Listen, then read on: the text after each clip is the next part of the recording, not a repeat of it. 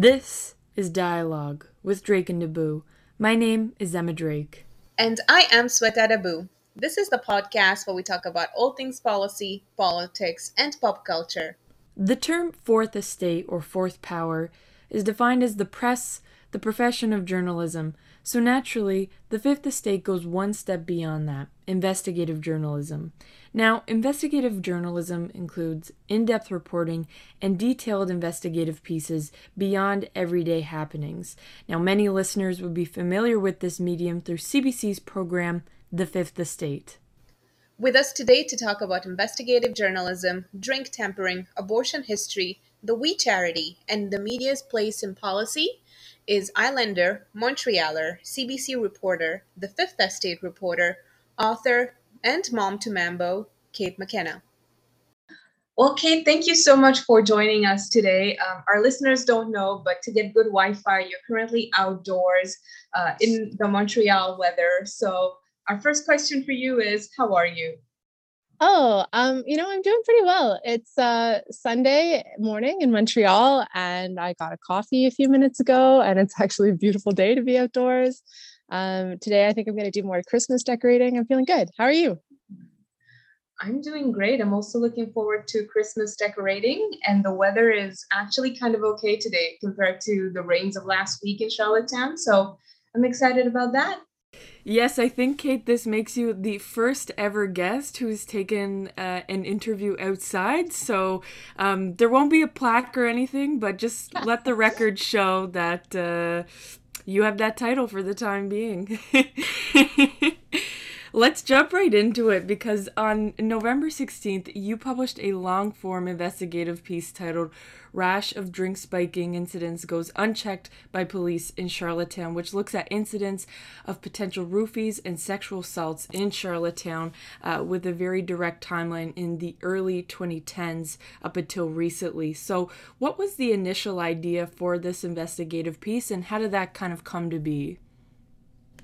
I don't know about you guys, but I had been hearing stories of drink tampering in Charlottetown since I was like 19, 20, going to bars, right? Like, this is just something that I had kind of always heard about. It had happened to friends of mine, and it was kind of just on the periphery of things that were spoken about.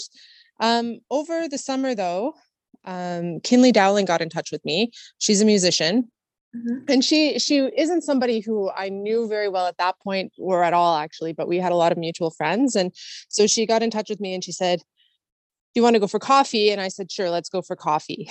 And when I met with her, you know, I had seen her, she had been posting online being like, if you have stories about having been drugged in Charlottetown, please get in contact with me. And when she and I had coffee, it was, I think, a couple of weeks after she had gone to police with these 17 stories, and police had said that they weren't going to investigate. So that was kind of the beginning. She said, is this something that you would want to do a news story about?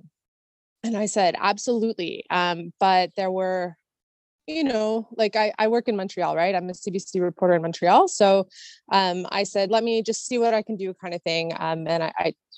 There were various things that happened in between then and now, but in September, I spent most of the month, September and October, I spent most of the month kind of digging into that and seeing, you know, what patterns we could see and talking to police and doing all of that journalism that then aired, I guess, 2 weeks ago. That's super interesting, and I'm fairly confident that while 17 people reached out to Kinley, I'm sure there's many others who did not come forward and felt very represented by the story as well when it did come out. So what were some of the major findings with this story? Because it's been everywhere the last couple of weeks, I feel. So tell us about that. I just want to kind of leap off of what you said at the beginning about people coming, like more than 17 people having experienced this in Charlottetown. So in like the hours after we published that story, we heard from a lot more people. And I know that Kinley and other people who are involved with this story have also heard from additional people. So I definitely think that it's an area that still warrants some additional investigation in Charlottetown. But I guess the central question we were trying to solve or answer at the beginning is, why did police choose not to investigate these 17 cases? And so when we got in touch with the Charlottetown police, they did a very honest interview with me where they said, well, it's just not likely that we would be able to gather enough evidence to press charges. And then I asked, well, how many charges have been pressed over the last 20 years regarding drink tampering or administering a noxious substance is the name of the legal charge. And the answer was zero. And so I guess that was also one of the main findings. You know, nobody has ever been held responsible for doing this thing in Charlottetown that I certainly have heard to be an issue. They say that they've received 16 complaints over the last 20 years. That's including there were two that they published recently. I think on November 5th, they said that they were investigating 2 additional cases of drink tampering, bringing the figure to 16. But yeah, I mean, I listened to your show with Dr. Rachel Crowder, and we know that these things are generally underreported to police, right? And I kind of felt like after we found out that nobody had ever been held responsible for this crime, I started thinking, well, what are the ramifications of people not trusting police with their stories and people believing that police will not be able to actually hold someone accountable? So what happens in a society where there's that kind of vacuum of traditional justice? And then I kind of started talking about the rumors that have been in the community, you know, like accusations of different people doing different things, as far as I can tell, never with hard proof, and how damaging that can be. And so I kind of tried to get into that as well in the piece. Yeah. It's so fascinating because it was kind of one of those things, as you said at the beginning, it was kind of like everyone knows or everyone has an idea of this happening, and it's just kind of almost normalized to a point where it's just like, well, watch your drink, like, you know, which is so terrifying, the fact that that's kind of the narrative at you know, to date that we're experiencing. But I'm sure because of that and because things have been held under wraps for so long, that there were also barriers with doing an investigative piece like this. So what were some of the challenges that you experienced investigating this? Can I riff a little bit off something you said at the beginning? I find PEI to be a very interesting place journalistically because it really feels like, and this is not a slight on the other journalists there who I think are amazing, but there always has seemed to be this culture of the way PEI presents itself to the world and then kind of the things that are just a little bit under the surface, right? And this would be an example of one of those things that kind of everybody knows about, but there was very little kind of written record of it, journalism or otherwise. And I think that there are a few things like that on PEI that kind of warrant additional digging, but that's just me riffing a little bit. What were the barriers in terms of doing this? So when Kinley gave me the reports as given to police, right? So 11 of them were anonymous. And when we do investigative journalism or any journalism really, we have to make sure that what we're doing is fair and balanced. And we have to do as much work to try and figure out who these people are and you know, kind of what their stories are and whether or not it would be worth the police taking the time to investigate them, right? Like we don't want to be just throwing out allegations without having a little bit behind them. So when Kinley gave me the 17 cases, I called the ones that weren't anonymous, and then I slowly worked up the trust with the additional 11 or as many as them that would let me talk to them to kind of get their story as well, which we did those interviews on background, meaning I didn't publish their names or in a lot of cases the specifics or the information that would out them. But yeah, I mean, that was a barrier, but it was ultimately the vast majority of people chose to cooperate in our investigation, which I'm really thankful for.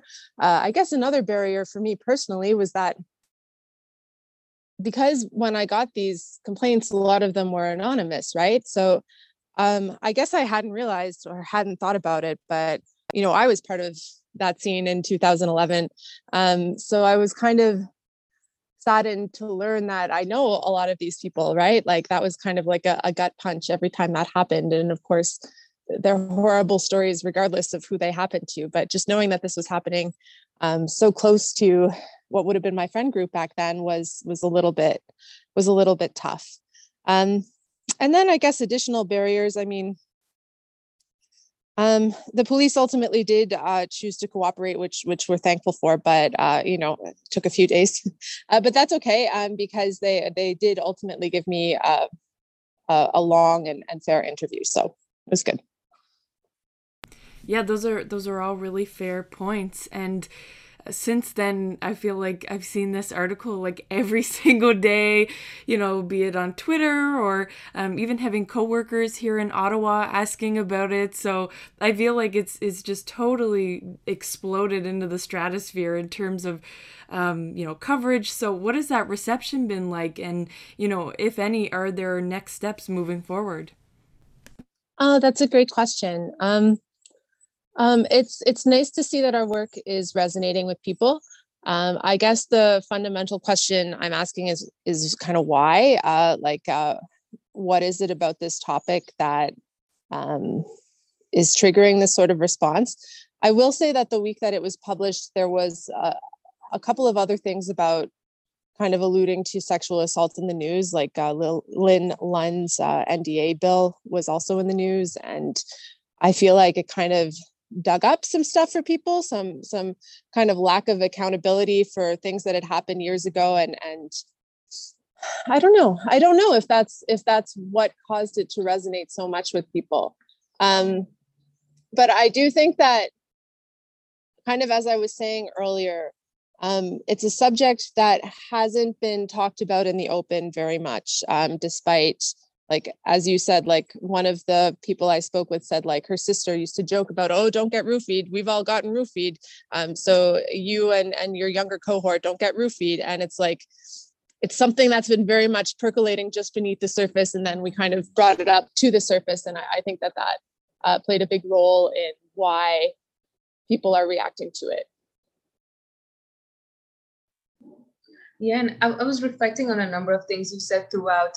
And, what I'm thinking about the most is how there's always been kind of a whisper network on PEI where, oh, be careful, if you see so-and-so, but there's never been any kind of hope or insinuation that something would come out of it. And you'd always think it'll always just be chatter and, there's no progress. So honestly, really happy this article came out and going forward, I think just talking with people is, what do everyone want to see coming out of this article? Kate, this is not your first experience, however, with documenting issues faced primarily, by women on PEI. In 2018, you published No Choice, the 30-year fight for abortion on Prince Edward Island. And this is a book that looks at documenting the experiences of advocates in trying to lift the abortion ban on PEI for decades, up until March 2016, when then Premier Wade McLaughlin announced a women's reproductive health center in Summerside. So what was that whole investigative and documenting process, that ultimately leads to a book? Oh man, it's so funny because like now that the pandemic has happened, that feels like 80 lifetimes ago, Yeah, so I've been really blessed. I was really blessed because early in my career, well, literally right at the beginning of my career, I did internships at the investigative unit in Toronto and with the Fifth Estate. And so when I was at those places, the producers there taught me how to organize my information in a way that makes it easier to see patterns and to kind of build chronologies and that sort of thing. And actually, one of the kind of main things I've learned about investigative journalism through working with Harvey Cashore, who's the producer of the WE documentary, which I think we'll get to, but is it's almost as important to organize your information well as it is to get good information, right? Because you cannot make errors, like small errors, big errors. You cannot make errors on serious stories like this because it totally undermines your credibility. And it's important to be able to see things chronologically, because when you see things chronologically, they make sense to you. It's like it almost tells you, your information almost tells you the story itself, right? But I loved researching that book. So like a little bit of context is like the book is kind of split into two sections, right? Like the first is before 2011 and then the second is after 2011. And the reason that I wrote that book is because before I was a journalist, I was very much involved in the activism to rematriate abortion to PEI. And so that's kind of actually why I wanted to go into journalism, because I saw the impact that, you know, the written word or broadcast could have on policy. But that's a bit of a tangent. So there was a couple summers ago, I just went and I lived in the microfiche at the UPEI library. Simon Lloyd, shout out Simon Lloyd, the librarian there. They have a whole section on PEI abortion. So I could just go and like, I guess it's not screenshotting. I guess it's just making digital imprints of all of the old newspaper articles that existed. And then I'd underline all the little names in those older articles. And I'd call those people if they were still around and talk to them about their experience. And basically to write that book, I made one giant timeline starting from, I believe, 69 to present day. And then I divided up the chapters that way. I mean, some years there's not a whole lot that happened, like basically 69 through like 81, I think. But it was a great project. And I'm really thankful to the women involved who let me use their story, particularly because at that point I was kind of like, you know, I was a pretty young journalist. So I really appreciated their role in allowing that to happen. That's so fascinating and so thorough. I'm just envisioning young Kate in the basement of the Robertson Library looking at microfiche and trying to figure out how to develop the timeline. So there was obviously such an immense amount of work and love that went into this, and the book speaks to that. But how would you compare, you know, writing a book such as No Choice with an investigative piece such as the one on drink spiking with everyday reporting, which is, you know, what folks tend to know the most when it comes to journalism? That's a great question. And I've spent most of my career as a daily journalist, right? Mm-hmm. I mean, the process is a lot, how to describe it? So you go in the morning and you know that by the end of the day, you have to fill a 2-minute slot or you know, depending on, or 500 word article or that sort of thing. And so your process is a lot more condensed, obviously. Really great local journalists, really great daily local journalists bring a lot of context and thoughtfulness and kind of, for lack of better word, hustle into what they do on a daily basis. So you know, I can think of somebody at the PEI Bureau who recently there was a story and they said, oh, I know exactly who to call. And so they called the right person, you know, and got the story. But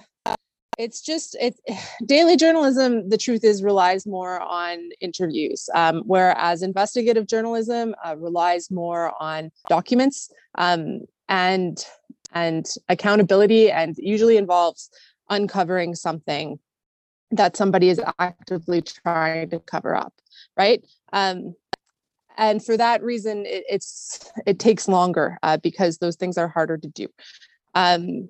Now, I think a lot of daily journalists would come back and say, well, actually, I have to deal with communications people every day, and those people are not always acting in the best interest, or they're not paid by the truth, right? Like they're paid by whatever organization whose reputation they're defending. And so even in daily news, there's a lot of hustle to try and find out what's actually true versus what you're being told, kind of thing. But I mean, the short answer is just like you have a tight deadline and you have to make a story work within a tight deadline. And as a result, the kinds of stories that you're going to be doing are different in scope, smaller in scope, more doable in a 12-hour window, right? Like you're not going to try to get to the bottom of offshore banking in 8 hours. You're more likely to cover a craft fair and reflect the community back to itself in 8 hours. And that's okay, because both of those things serve your audience in different ways. Yeah, I think that's really important to recognize. It's not that like one is more valuable than the other. And oftentimes, you know, a daily piece could then turn into, you know, an investigative piece, and they overlap, I think, too. So really great points. One really cool thing that you've been able to do, which I know a lot of folks from PEI, I know watching as a kid, like after the National and kind of like really idolizing it, is your work with The Fifth Estate. And one thing that you've been working on is, for example, documentary format news reports that looks at in-depth reporting in detailed investigative pieces. So how did you come to first work for The Fifth Estate? That's a great question. And I love that nerdiness that, you know, like exactly the time slot and everything. So I interned there when I did a scholarship called the Joan Donaldson Scholarship, which is available for people who are just graduating university, and you kind of get to pick where you want to work in the CBC. And I was always wanting to do kind of impact investigative journalism. So one of the ones I chose was The Fifth Estate, but my internship ended and I moved on to other projects, and I didn't work with them until I guess last like October, maybe.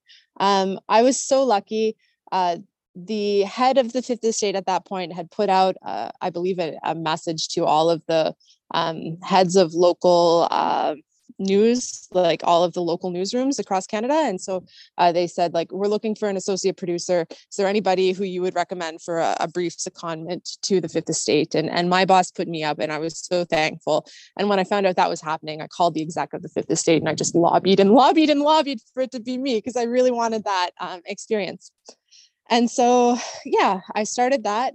I was assigned to the WE Charity project. So there were actually two documentaries on WE Charity. There was one that ran in February and then one that ran in November. And so I was one of the APs, the associate producers on the first one, and then as well on the second one. I just kind of stayed with the fifth until, I guess, September or so, I think, or August perhaps. All of these months are kind of blurring in my brain. That's so cool. And I think one thing that's really interesting is, you know, we know The Fifth Estate, you know, there's kind of the brand recognition around it. But in terms of your day-to-day experience, Kate, like, what does that look like? How do you folks pick topics? What do the timelines look like? You know, I'm sure it's different from project to project, but what does that kind of behind the scenes life look like at The Fifth Estate? Well, I have to give like major shout out to the person who was my boss when I was there, Harvey Cashore. He's a producer and he's like legendary, right? Like he's like, I don't know if it's appropriate to call him an OG of investigative journalism in Canada, but he definitely is. He's been doing it for like 30 years.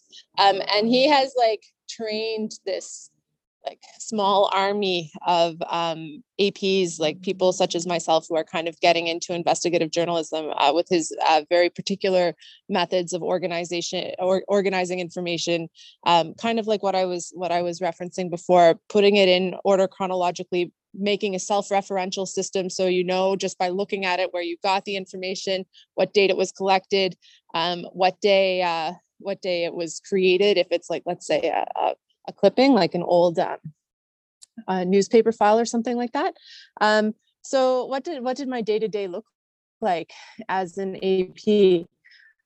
Well, we knew that we were in the middle of the season for the first one. And so they had already chosen, by the time I came on board, they had already chosen the subject of WE Charity for a documentary. So it was my job to research. I did a lot of research, talking to as many people as possible.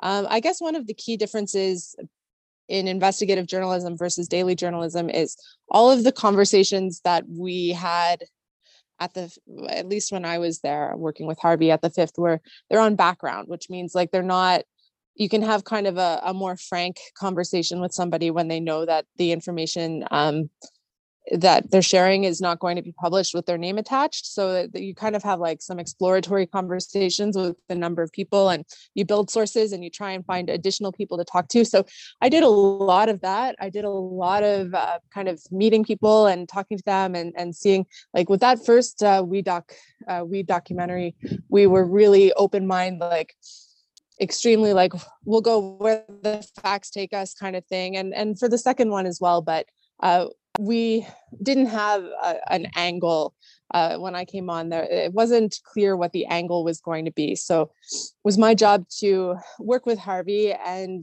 kind of see what the people we were talking to told us, and then build it from there. And then, of course, when you're in production, it's like, it's amazing. It's incredible. It's like, it's so much fun. Harvey and Mark Kelly built the script, and we go through the edits with the editor, and we make sure everybody has the tape that they need. And it's just really cool to see the work that you've been talking about. You can actually visually see it because it's a documentary, and you can tweak it. And it's a brilliant experience. I'd recommend it for anyone who is interested in sort of documentary making.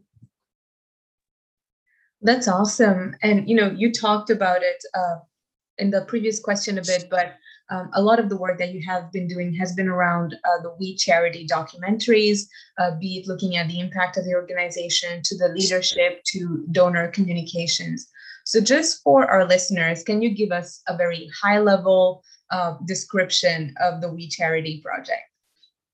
Yeah, so the first one we did was sort of an overview. It definitely had investigative elements, strong investigative elements, but it sort of looked at the beginning of We Charity and how it grew, and then kind of what happened last year when they got the Canada Student Grant and program, and how that didn't go well politically. I don't know if you remember that story, but yeah, so that was kind of the crux of the first doc, a sort of overview kind of thing. But then shortly after that documentary aired, we heard in a parliamentary committee from a donor who believed that he had paid for a school in memory of his son. This man's name is Reed Cowan. And then he went back and he found another person's plaque was on that school.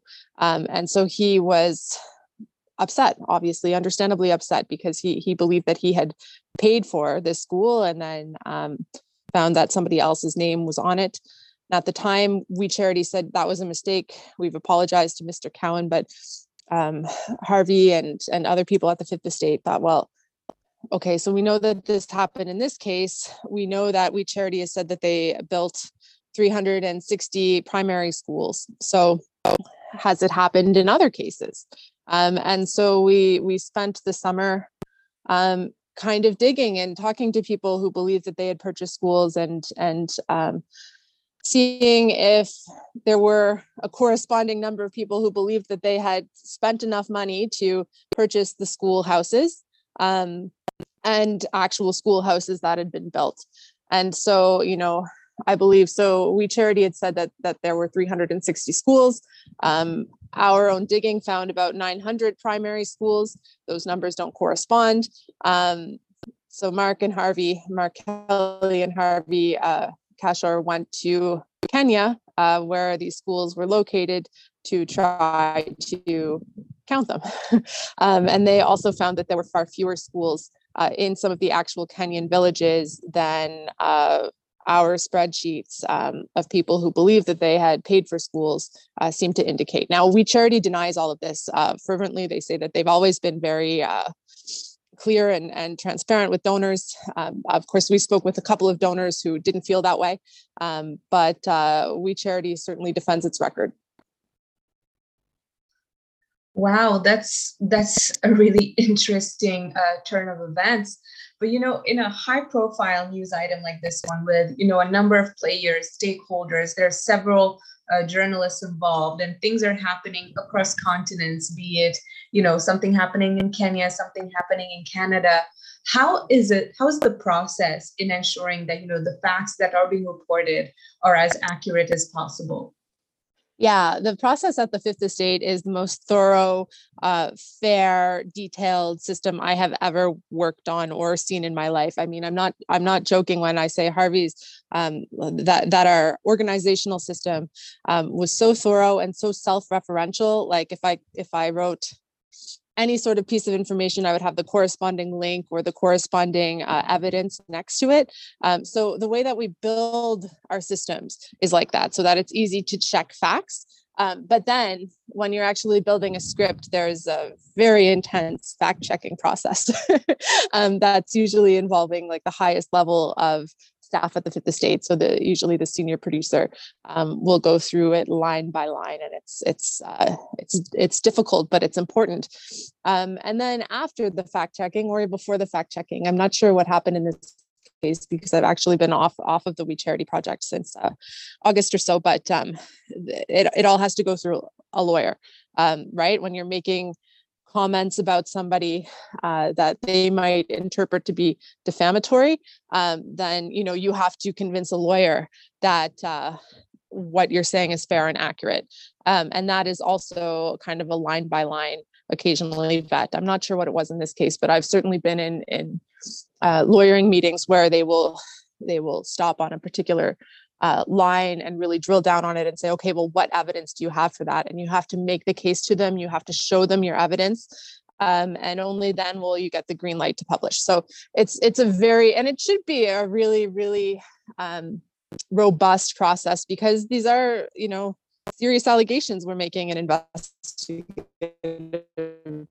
journalism. And you need to be able to back up what you're saying, because, it's important that when you're making allegations against somebody that could affect their reputation, that you be able to back up what you're saying. That's so interesting. And I think, obviously I've stated my bias that I'm a big fan of the Fifth Estate, but I think hearing about the checks and balances that are in place truly at every step of the way, and kind of the investigative but also kind of legal backing that's associated with it, I think that's super cool and makes it just like a much more kind of like trustworthy and valuable process, at least from like a reader or kind of like consumer perspective, which is neat to hear. Now I'm going to shift gears a little bit, and Sweta might laugh, but I threw this question in only because this is at top of mind. So as listeners may know, currently pursuing my master's in public policy, and we always talk about kind of the different stages of the policy process. One we talk about actually quite a bit is the role of media and how that intersects with politics, how they consider that with the policy process. But from your perspective, Kate, we know that journalism and politics go hand in hand. How do you feel the investigative pieces, such as the ones that you've worked on, impact the policy process or political considerations? It's a great question. And actually, that question was kind of fundamental to kind of why I decided to go into journalism, right? Like I have long felt that impact journalism has tremendous ability to sway public discourse, right? But for me, when I was younger, I thought, do I want to be an advocate? Do I want to be an activist? Or do I want to be a journalist? And ultimately, I decided on journalist, because I feel that you have a direct relationship with the public in a way that you don't necessarily in those other positions. And when you do present a story that shows wrongdoing or some sort of cover up. I'm not saying either of the two stories that we reference do, but often investigation does. Then that often kind of prompts action, gets impact, has Parliament or in the case of the policing one, I know that one of the committees, health and social, I forget. But one of the PEI committees is going to be talking about druggings and how they're policed in Charlottetown. So that's some immediate reaction at the highest level in PEI, and that's really cool. And I think that that's a very large part of why we do what we do, and it's certainly one of the things that motivated me to be a journalist. Yeah, thank you so much for that, and it really. Speaks to the power of the media as the fourth estate. Sorry, that's a bad joke. But, you've touched on this earlier a few times, talking about kind of your starts in journalism. And listeners might not know, but, you started out with the very prestigious student newspaper at UPEI called The Cadre. So tell us, how did you first get involved in journalism, and how has that really shaped your career date?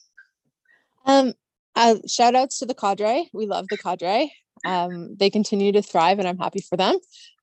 So this is what happened. I love telling this story. So when I was in second year, I was a poli-sci student. Were you guys also both poli-sci students at UPEI? Yeah. So there was this really great prof.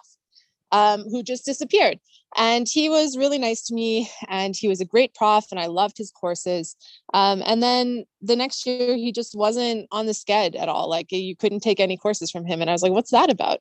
And so I'd go up to the department and I'd be like, what happened to such and such professor? And they'd be like, shh, we're not talking about that. And I'm like, what's going on? And so I called the local media. They didn't care because this is obviously a very like UPEI issue. And so I said, well, I'm going to figure out what happened to this guy. And so I launched, prior to being the editor of The Cadre, me and my ridiculous friends launched our own kind of like alternative UPEI paper, which was called The Semantic. And kind of the sole goal at the beginning was to get to the bottom of what happened to this professor. And actually, we did find out what happened to him. Basically, he was tenure track, and one of the other profs had been sort of forced to retire at the age of 65 and had appealed that, and won his appeal, because you can't apparently force someone to retire.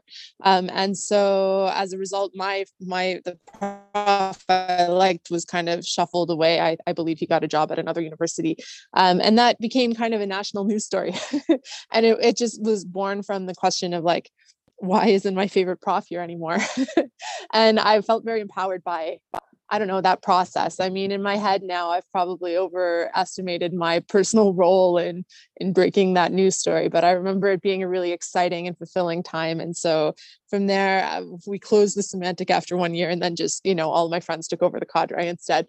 And then briefly, I worked in politics, and I didn't really like that. And then the pro-choice activism kicked off in 2011. And I saw the direct relationship that the media has with the public that we couldn't necessarily have as activists. And that inspired me to go back to school to become a journalist, even though everyone in my life told me I'd get no job. I did get a job. So I'm very lucky in that way.